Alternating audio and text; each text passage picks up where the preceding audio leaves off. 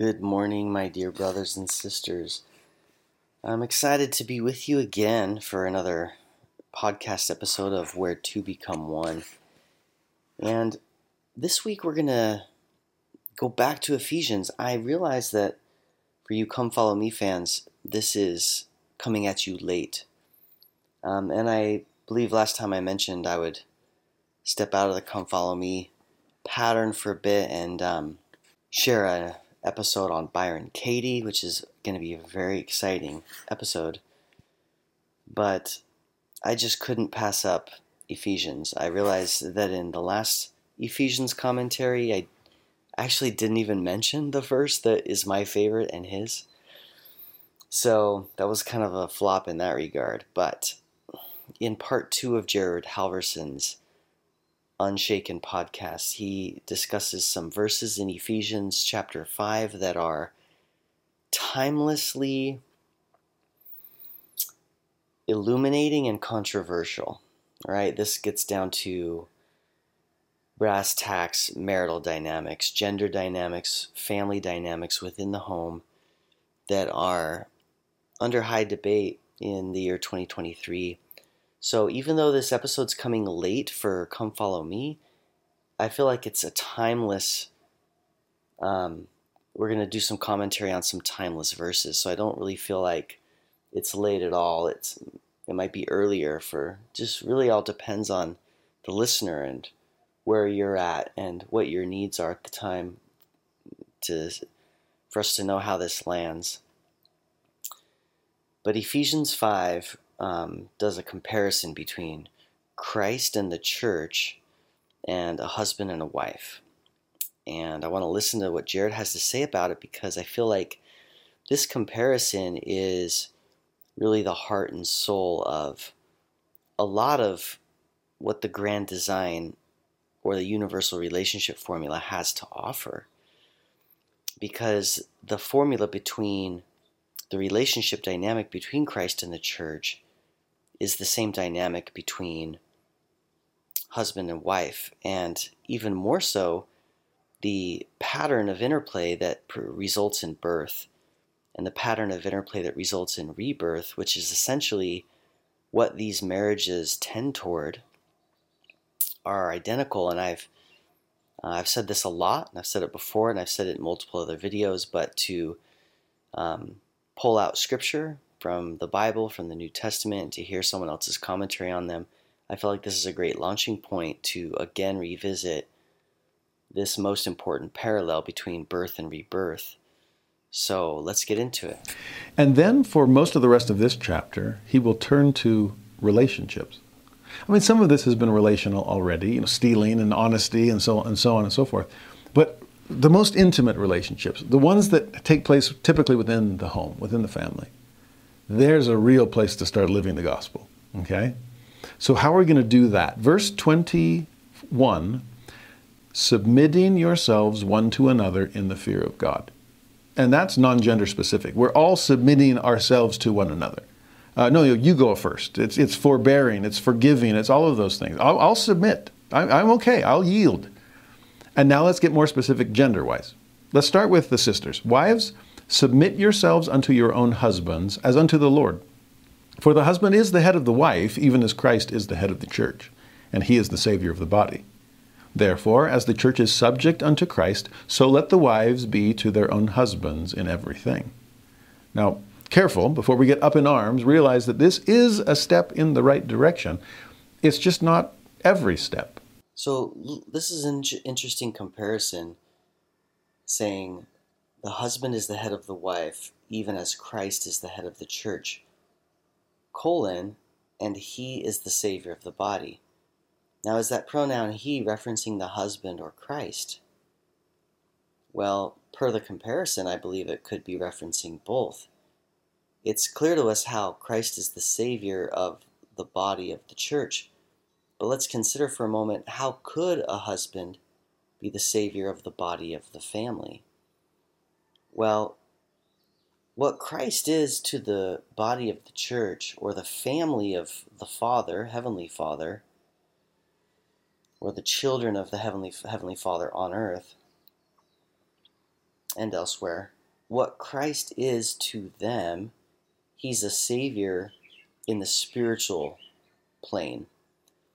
And here on earth in the temporal plane, husbands are saviors to their families in the way that they go to war, in the way that a husband would go off to battle in order to defend his home, his wife, and his children. He would be a savior in that regard. And also in the way that he, that he provides. So, the husband's main roles, according to the proclamation on the family, is to protect and provide. Well, protect, we've already explained, and what about to provide? So, if you think about the physical body's needs and the temporal resources required to sustain the life of that body, provision is, in a way, saving from death. For example, if someone is on the brink of starving and someone gives them food, that person is saved from death by the receipt of that temporal resource. There's really no difference between someone driving along a cliff road and their car gets into an accident. and Now they're hanging on the edge of the cliff, and somebody reaches their arm out and pulls them up off the cliff. Right? That person hanging off the cliff is on the brink of death, and the person who reaches out their arm and pulls them up saves their life.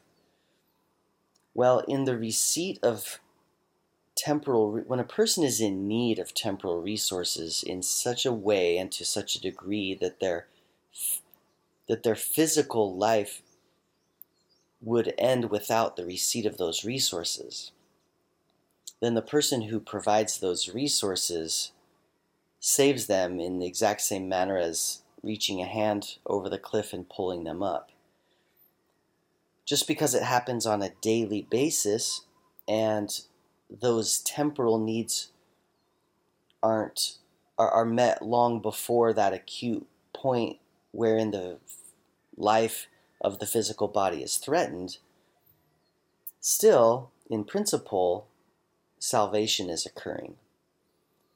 So the provision of food, the provision of shelter, the provision of air conditioning in, in the summer and heat in the winter, of clothing, of all of the temporal resources that protect a body and that provide for a body that they on a on a smaller scale but if you if you were to take the example to an extreme you could see that these things save the physical body from death.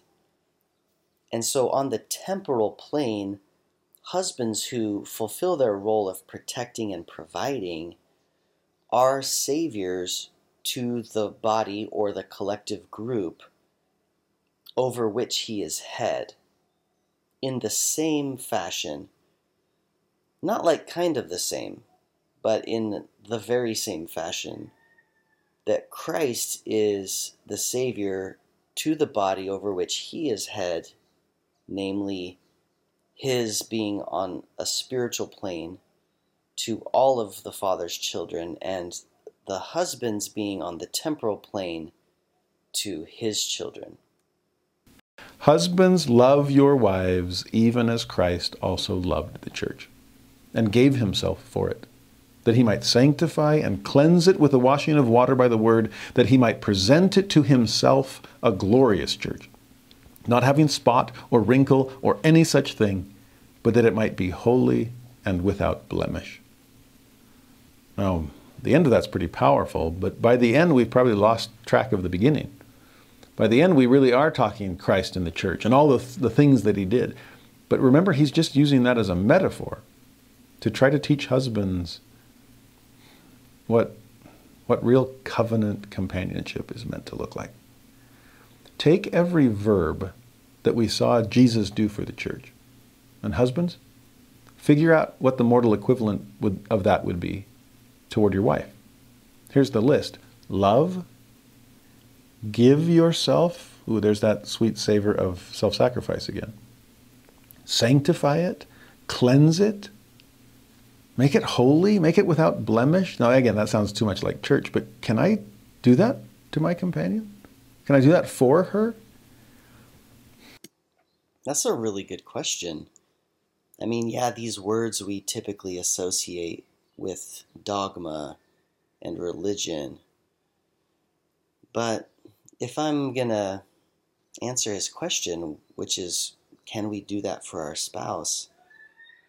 When I think about a way in which I could sanctify or um, cleanse a spouse, I I would think that the way in which I think about my spouse, I could do that, right? Like if I'm finding fault, in a way I'm smudging my spouse. I'm making my spouse look dirty in my eyes by my criticism, by my contempt.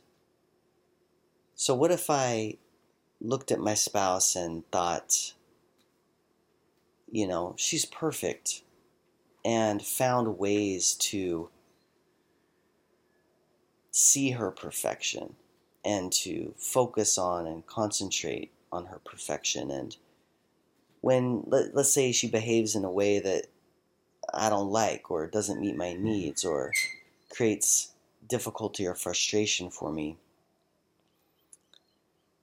if I if I think about uh, if I were to like justify her behavior, I might say, "Oh, well, she's tired."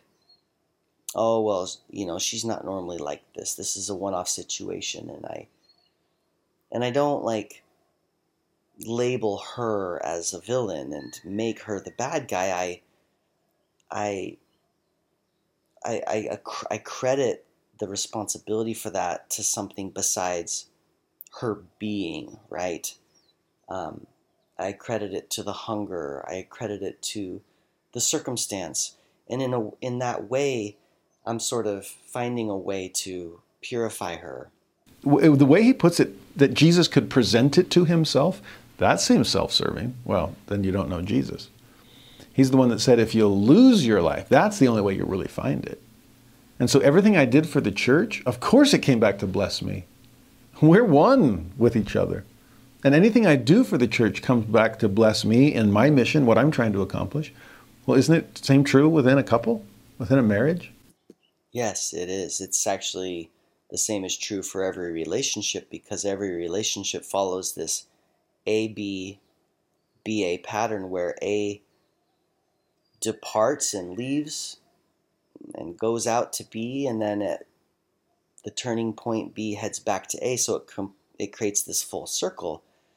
So there's this idea of rational self-interest where though we lose ourselves in the service of others, still we understand this circular dynamic and accept that it's going to come back to us. Like a farmer who plants his seeds in the field. I mean, if you just stop the story there, farmer plants his seeds, you think, oh, this farmer's losing his seeds. There's a farmer who had seeds, and now he's literally getting rid of them by burying them in the earth. And if that were the end of the story, you would see a separation between the farmer and his seeds. You would see a loss. The farmer has lost his seeds. And if that were the end of the story, it would just be pure tragedy. And it's the same as when Christ asks his disciples to sacrifice and to do hard things, to give up certain things. If that's the whole picture that you see, it looks like a loss to you. It looks like a tragedy to you. But there is another half of that story. And the other half of that so- story, the second half, wraps the story back into one. It completes the story and it officiates a return back to self, back to the one making the sacrifice in the case of Christ and the church, what he gave up for the church does return back to him. In the case of a husband, the temporal protection and provision that he offers his wife and children does come back to him. It is designed to be that way, at any rate. Likewise, the submission mentioned in that verse that started off this section of Ephesians, that submission also comes back to her.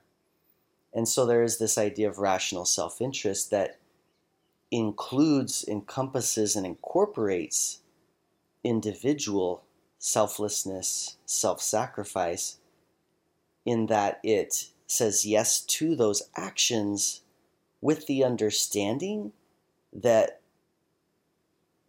f- fruit for oneself is yielded through the process. That there is some kind of fruit, not necessarily temporal fruit, but a yielding, a production, a return on investment that does come back to the one, to the planter, to the one giving up something or submitting something to the other in the relationship. In uh, speaking about any self sacrificing for any other, and that something comes back from other back to self, whether you're the wife, whether you're the husband, whether you're Christ. Any relationship, this principle exists that although you do give up something, and if the story stopped there, it would look tragic, something does come back to you. The, the old saying is happy wife, happy life. and there's truth to that, but it can't be self serving from the start. It can't be, ooh, I'm going to do these so called good deeds to my spouse so she owes me. Or I'm going to really butter her up with this and then she'll do what I want. No, she's going to see through that. Wives are a lot smarter than husbands sometimes give them credit for. And vice versa. Husbands are a lot smarter than wives sometimes gives them credit for. And a wife, you know, living by the maxim happy spouse, happy house, still it's it's a wonderful maxim. Both are if one has patience in the planting and understands that giving does eventually lead to getting, but you can't give to get. He's going to. Ex- Let me take just a moment and see if I can help clarify the distinction between the rational self interest and the law of the harvest, understanding that you do give up something as, as if it were a seed and that you that does come back to you full circle.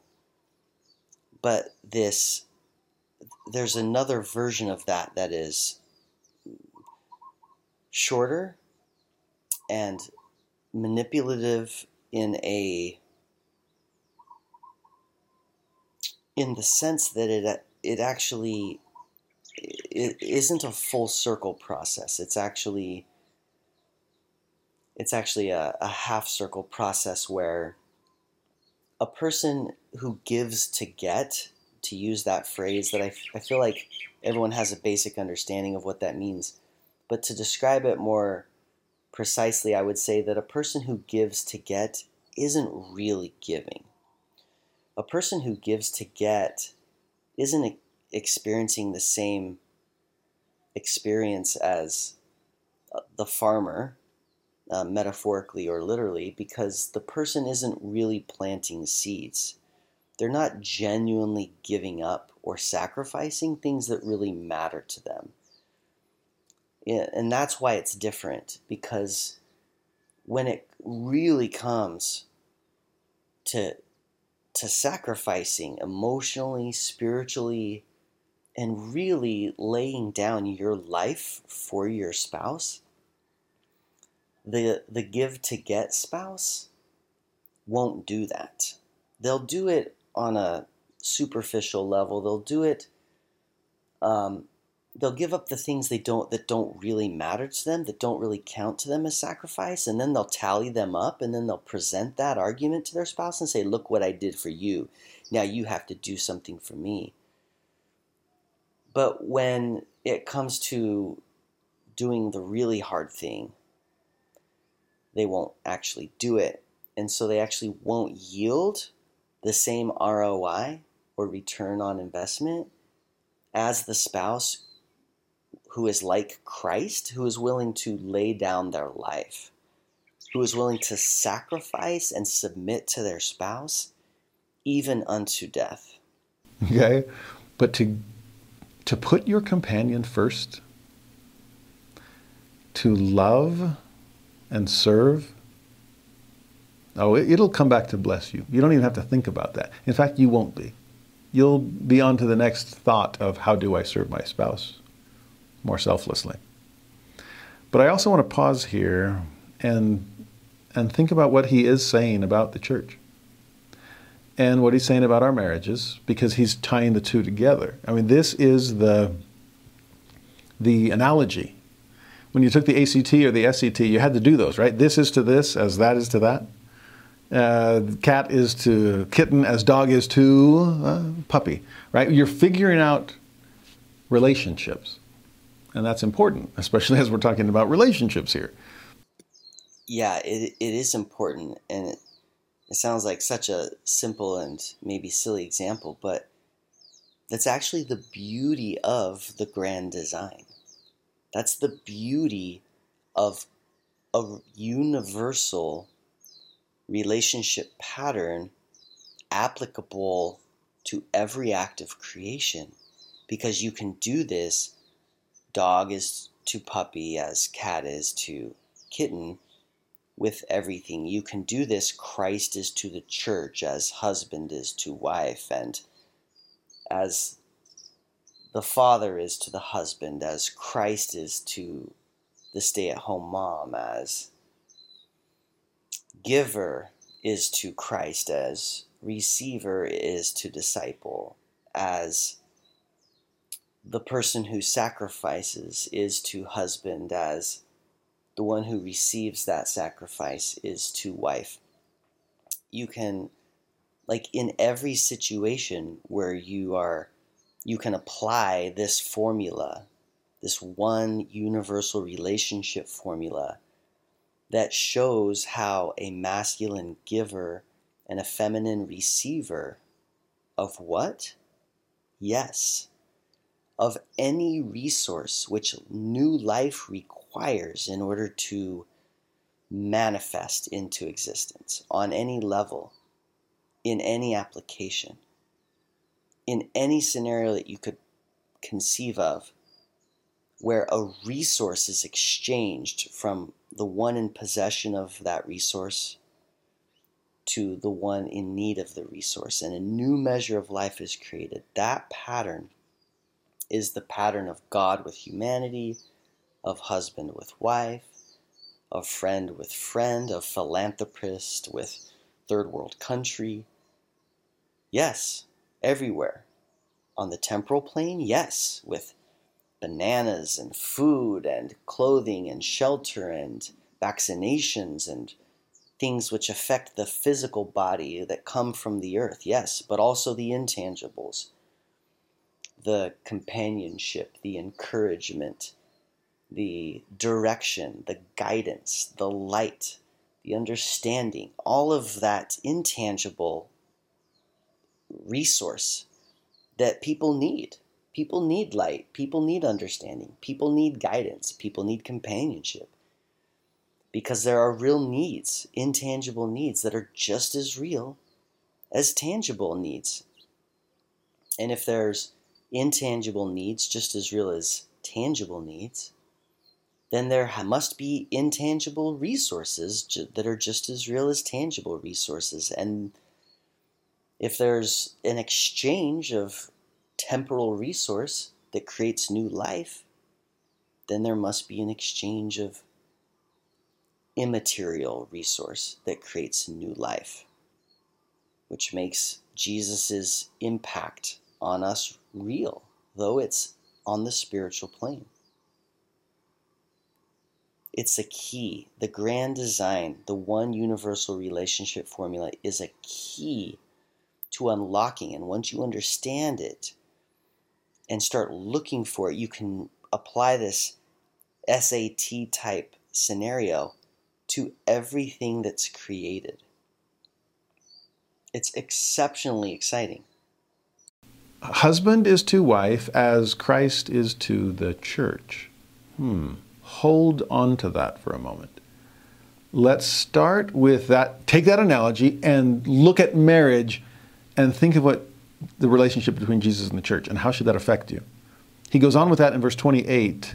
So ought men to love their wives as their own bodies. That's that. It's, it ends up blessing you even though you're not trying to be self serving. He that loveth his wife loveth himself, for no man ever yet hated his own flesh, but nourisheth and cherisheth it, even as the Lord the church. For we are members of his body, of his flesh, of his bones. So there's a few more verbs we could add to our earlier list nourish, cherish. That means to love and to feed, to help grow. I've always loved what President, what Sister Hinckley said about President Hinckley. She said in great gratitude, he always gave me wings. He helped me fly. He helped me rise above what I otherwise would have been. And that has always motivated me, wanting to help my wife spread her wings, to feed, to nourish, to cherish.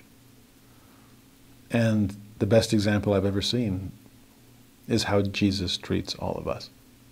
Right? He then says in verse 31 For this cause shall a man leave his father and mother, and shall be joined unto his wife, and they two shall be one flesh. Well, we remember that from Genesis, right? There's the marriage in Eden. Then Paul says, This is a great mystery, and we've talked about several of those in this letter. But the whole mystery of leaving parents to become one with a spouse, oh, yeah, two becoming one, that's just like the earlier mystery I said. But now it's within a home, within a family. This is a great mystery. But I speak concerning Christ and the church. That's really what, what I'm talking about here. Nevertheless, if you want to stick with the other side of the analogy, fine. Let every one of you in particular so love his wife, even as himself, and the wife see that she reverence her husband. Now, this this idea of the man and the wife becoming one flesh. Okay, so this is their marriage on the temporal plane, being likened unto the marriage of Christ and every connecting participant, really anyone who wants to connect with Christ is as a bride. And let's look at this particular part of the comparison on the physical plane, the husband and wife become one flesh.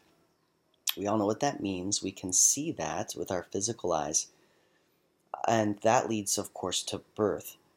Now, for every person who joins him or herself with Christ, they begin to experience rebirth. And I want to suggest that the reason why this particular comparison is so helpful is because for a person being reborn, they begin to see more and more how spiritually all things already are one. And as that person begins to see that all things and people, not just people, but people and animals and plants and the whole planet, all living things already on the spiritual plane are one, because we are one with God and God is in all things and through all things, right? We couldn't believe we couldn't understand ourselves as the bride of Christ to be one with Christ on the spiritual plane without simultaneously seeing our oneness with all other things because Christ is in and through all things. Right? So I'm I'm saying both. It's it's the it's the husband bride oneness on the spiritual plane but a reborn person starts to see the oneness of all things, the at one ment. They begin to see the at one ment of all things. Christ atoned so that we could see that. That it is that way. And then as we see that it is that way, we start to live into that. We start to group together in communities that are bound tighter and tighter, family funnels that are cinched closer and closer, environmental awareness and conscientiousness that loves and respects all of the living forms and creations around us, and we begin to live in unity with them more and more as we see that we are already one with them.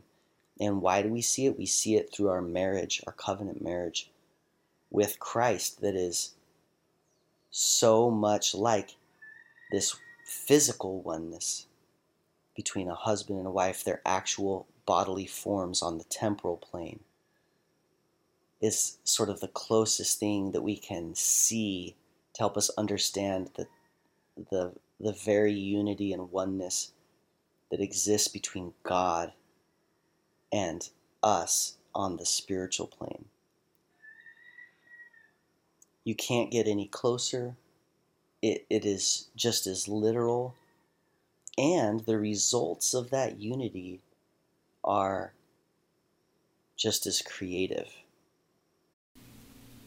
So Paul seems to be bouncing back and forth between the, the symbolic and the literal. And I'm like, are you talking about family or marriage? Or are you talking about church? And he's like, yes, I am. They're like, oh, okay. yes, I am. I love it. Draw the two together.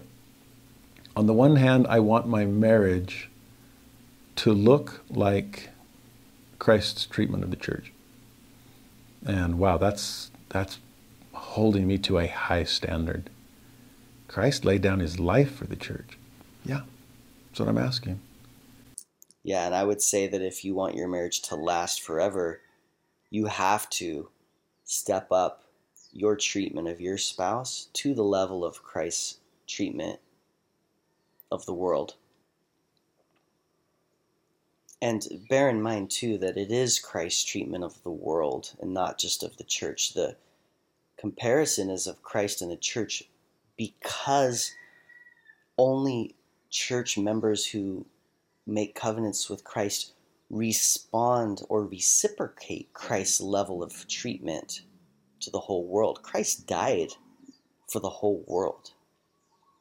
Only those who begin to kind of, in the smallest manner, reciprocate that level of love with which God loved the world in the Garden of Gethsemane and on the cross of Calvary, they, they become as spouses to God because they accept that level of love from Him and begin to reflect it. But make no mistake, that level of love was shed for all. Is your marriage going to be that self sacrificing? I mean, think about this in terms of marriage. Think about it when you're sealed and you're in the in the sealing room and I remember Uncle Mike teaching us teaching me this that you look in those mirrors and they represent eternity. That was obvious. But I, something else he said that I loved. I mean, here they are the reflection bouncing off each other for eternity. And you can see eternity before and eternity behind and all your ancestors and all your descendants and you're the you're the link within this chain but I remember him saying, saying, look into the reflection. Isn't it beautiful? And then he said, but yeah, isn't there something that kind of gets in the way? To have a totally open view of and let eternity extend. What's what's in the way? Oh, it's me. It's my reflection. Yeah, think about that. And I would suggest that it's, you know, man is a dual being so which half of your dual being is in the way? It's it's the, the half that Christ wants us to sacrifice and to give up through selfless service to other people. It's the ego, it's pride, it's the part of us that cares only about meeting our needs and not seeing that we're part of a whole and that in order to truly meet our own needs, we have to meet the needs of the whole which is why we plant seeds and why we farm on a social plane is because we understand that self and other are one. We see the marriage of all things. The one thing that will keep you from seeing eternity in your marriage is by focusing on yourself. Don't you wish you could kind of do a quick head fake and get your reflection out, out of the picture just long enough that you can come back in and really see the view. Of course, if I look at my spouse, I can see the view all the way. Plus, the view's a whole lot better than looking at me. I wish she could say the same. But then again, where am I sealed? At an altar. Ooh, there's the sweet savor of sacrifice. What am I laying at the altar? To offer it up and not ask for anything in return. I'm putting myself on that altar. I no longer exist. Only you do. And don't worry, she's doing the same. And also don't worry because the self you're putting on your the altar is your false self. It's not your true self. Your true self actually comes out and is unburied and reborn the more of the your false self that you place on the altar. Every bit of false self that's sacrificed on the altar of covenant relationship with Christ, i.e., which is to do the things he asks us to do, because if we love him, we'll keep his commandments.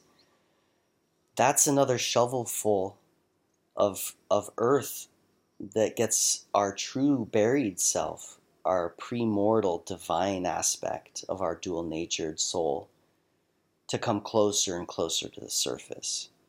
So don't worry, you're not losing anything eternal. You're just losing temporal, damning, destructive aspects of yourself and the the liberating, freeing, eternal, lovely, joyous aspects of yourself are just getting closer and closer to the surface as you uh, do what Jared's suggesting and serve and sacrifice for the spouse to whom you are sealed over across that very same altar of sacrifice. This is covenant marriage. And Jesus shows the perfect example of it. But that's if we take the metaphor in this direction. If we take it in the opposite, it tells us something about Christ and the church. And it's, it's beautiful. I've sometimes asked my students, so who was Christ married to? And they're like, ooh, are we speculating? I'm like, actually, no, we're not. Give me a scriptural reference who was Christ married to? And it's only those who know their Ephesians 5 well that they'll be able to come and say, it's the church. And they all get disappointed, like, oh, I thought we were going to get some Gnostic knowledge. I can see this happening in his class. So funny. I'm like, nope. If the scriptures are silent on it, we should probably follow their cue. But when it comes to Christ and the church, that's a beautiful companionship. We saw it running throughout the Old Testament, right? Jehovah and Israel, match made in heaven. We saw Hosea acting it out to try to correct Israel from its infidelity. Well, in the New Testament, it's Christ and the church, but it's the same loving relationship. And the fact that Jesus would do anything for his covenant companion, will we do anything for him in return? We've talked about this before as we've discussed who's your daddy? and if Christ is the father of our covenant, then who's the mother of our covenant? The church is. Every covenant we make is in the name of Christ and through the church of Christ. Take it with the proclamation to the world. And what are, what are the roles of the father? To preside, provide, and protect. And Jesus does all of those. He presides over our salvation. He provides for every need through his, the riches of his grace. He protects us from the consequences of sin and death. And what does the church do for us? Like any good mother, it nurtures us. I don't know of a better verb for what the church has done for me in my life. Such a nurturing mother she is. Now, this is not normally how I view it, but the beauty of the grand design and the the universality of the relationship formula A B B A, where A is masculine or father, B is feminine or mother, and that really you can put anybody in these roles. And what's what he's what he's bringing to light is that really Christ can be both, and Christ is both, and so are we. We are both masculine and feminine. We are both father figures and mother figures at different times in different scenarios in relationship to different people and circumstances. So, yes, Christ is both the perfect example of divine masculine expression and also the perfect example of divine feminine expression. And what I love about what's happening to couples in our church, couples who make and keep covenants, couples who are going to like outlast this terrible crumbling of family ties that we're seeing. The world's getting more and more digitally connected and less and less familially and socially connected. But those who are connected and stay connected to Christ via the Holy Ghost, these couples, these people are going to get more and more grounded and spiritually strong, and their marriages are going to get better, and their family lives are going to get better. It's going to be crazy. It's it, it already is crazy how we're seeing that without any oppressive sort of patriarchal legal system, um, people, men are still choosing marriage and family, and women are still choosing marriage and family. Maybe not a lot of them, but the ones who are doing it by choice with full agency are actually becoming more and more expanded in their feminine and masculine attributes. They're becoming more like Christ, who is the perfect example of divine masculinity and the perfect example of divine femininity wrapped up into one body. And the gender of that physical body makes no difference, it plays no part in the full expression of feminine traits and masculine traits, divine feminine and divine masculine traits you know, charity, submissiveness, humility, sacrifice. These are all gendered, divinely gendered traits and attributes. And so, yeah, that's it. We expand. You know, we we are brides to Christ, but as we are intimate with deity, we develop a man child in us. That's this image for the development of masculine traits, such as light, such as knowledge, such as power. And how do these masculine traits emerge from within our bodies? Through submission to them. Our bodies, this temporal, earthly material, is the bride and the ego that is part of that has to be broken up. We have to become humble and broken-hearted and receptive soil.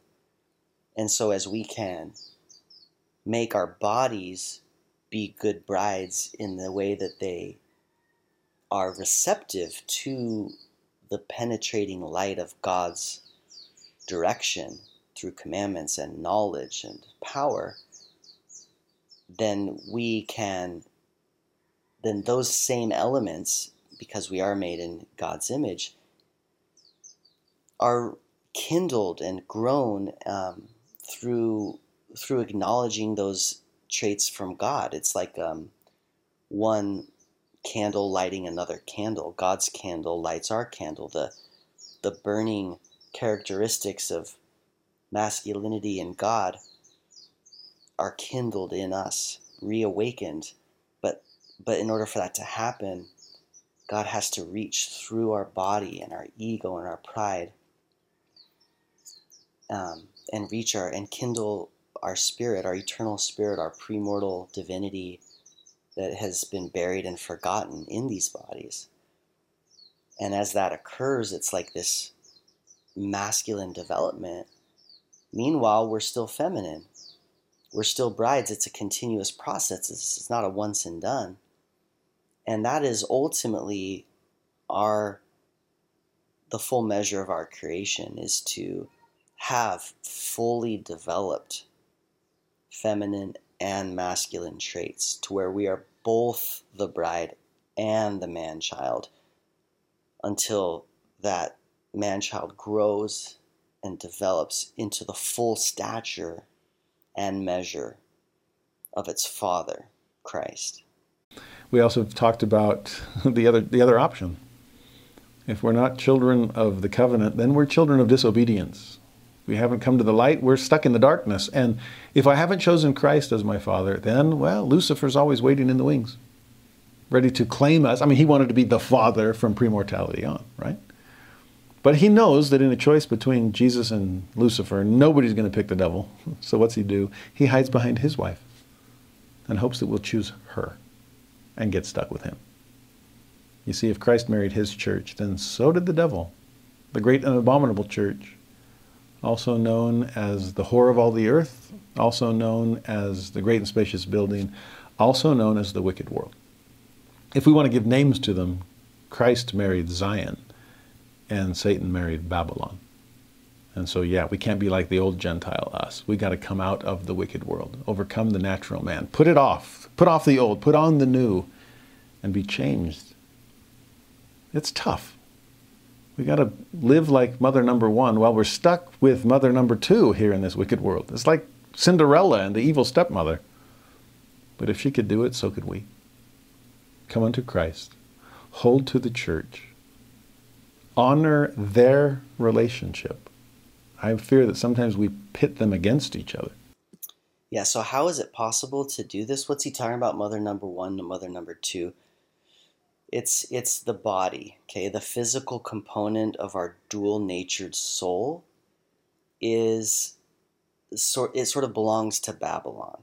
Um, the the whore of the earth, the devil have sort of power over our body, our physical urges. And it's only when we can bring or let Christ help us bring our spirits, our immortal spirits, into dominion over our bodies by controlling the flesh, not eliminating it. And this is unique to our doctrine, right? That the two, the spirit and the flesh, become one. That literally the final state of affairs for resurrected, saved souls is to inhabit bodies of material, of flesh and bone.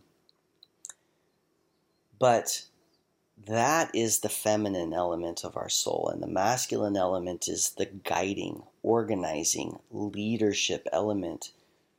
And only people who come into control of their bodies um, will be resurrected at more glorified states. Those who let the flesh rule and reign them, well, unfortunately, that's sort of a crumbling and temporal sphere, and so their their measure of dominion and glory is is is limited in the next life. How do we do both? We're never we're never going to give up the feminine aspect of our soul because half of our soul is always going to be made of material form, and that is the feminine element, Mother Earth, right? Father, Son. The reason he says, you know, he says no one would ever choose Satan as their father, they would choose Christ. Well, why is that? It's because Satan is in outer darkness, he has no light. The true father figure, the the the thing that acts as father in all father figures is light. It's outward flowing. It is penetrative. It is giving. Okay, the, think of the sun. It sacrifices its light. It shines its light on Mother Earth all day long. It's continuous outward flowing giving, masculine or male like. Okay, if procreation is the prototype of creation, then it it then out anything outward flowing, giving is masculine. And that's how I use the word masculine is it is male like in the creative process of procreation. Same with feminine, it is female like. It is like the female role in the prototypical act of all of creation. So, in every other act of creation where you're on the receiving end or it's inward flowing, it's gravitational, it's pulling toward as material does, right? Material form collapses. That's feminine or female like. So, yeah, that's people aren't choosing the devil as their father because he has nothing to give. Okay, he's a taker, he's a sucker, he's an inward flowing. He rules and reigns in this material sphere.